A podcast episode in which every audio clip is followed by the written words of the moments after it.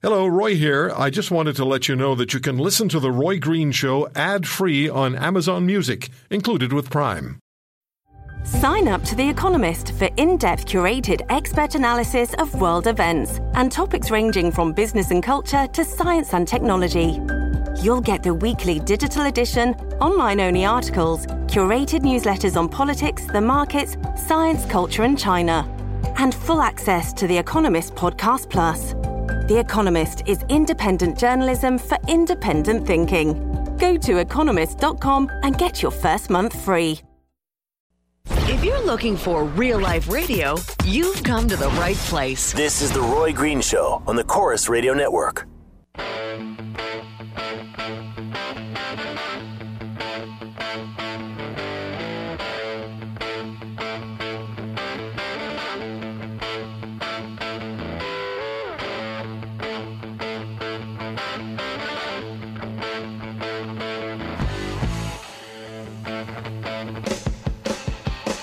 Let me go to your calls at 800 263 2428 on what you heard from uh, Will and Lisa and the millennial generation, how they see their chances, their opportunities, and the world they live in. Eddie's in Hamilton. Hi, Eddie. Thanks for the call, sir.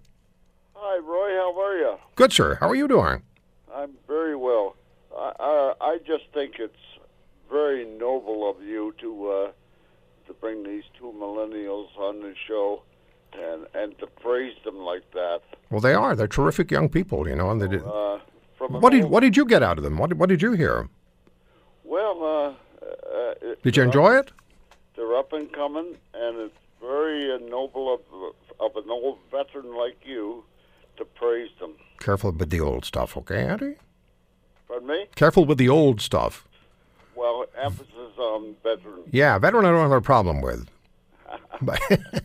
Thanks, Eddie. I appreciate it. Uh, Peter is in Georgetown, Ontario. Peter, thanks for the call.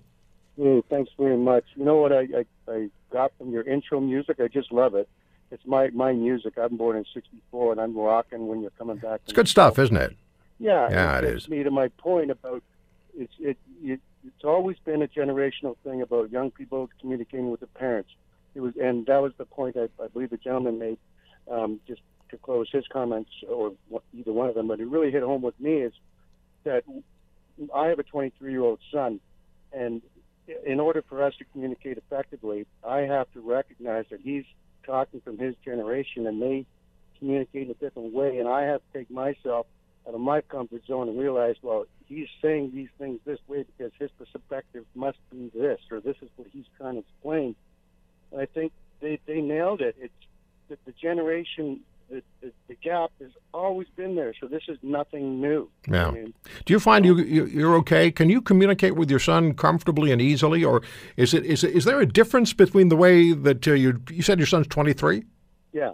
So communicating with your son at 23 must be different than communicating with him when he was 15. Yeah, um, Because 15, 15 usually dad's a dummy. By the time they're 23, dad's really smart.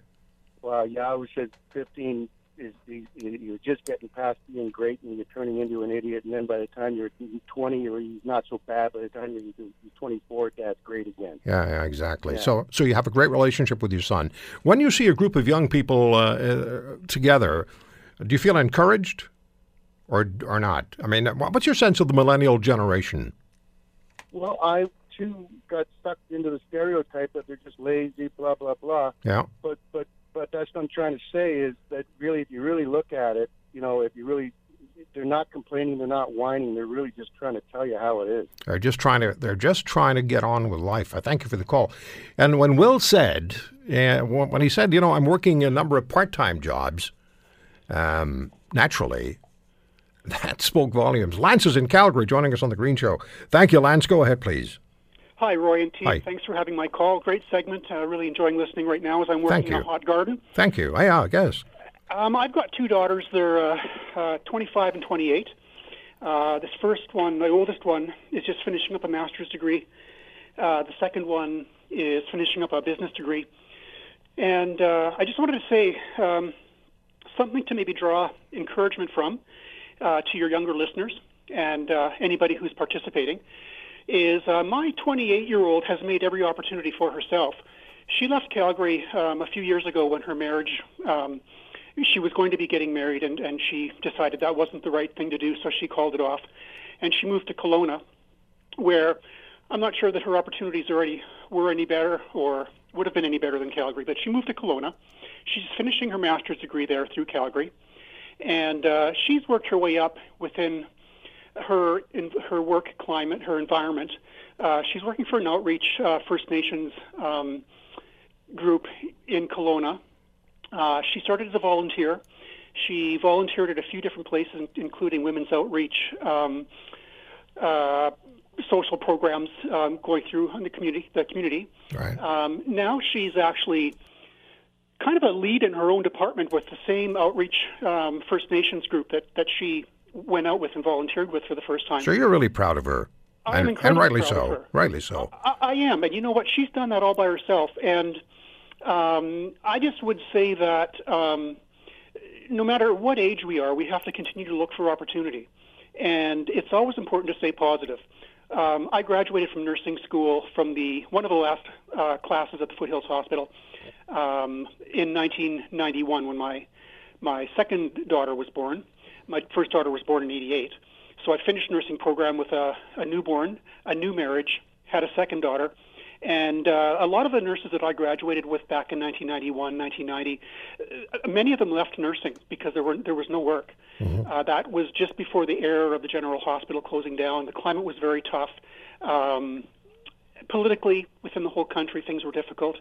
Uh, so there was a lot going on there. But by sticking to it, by working hard, by doing some volunteer work myself, um, I was able to continually work my way So let me let me ask you this. Let me ask you this, Lance. In the minute we have left, what's the communication like between you and your daughter? Uh, she lives in Kelowna. You live in Calgary, so there's a few miles between you.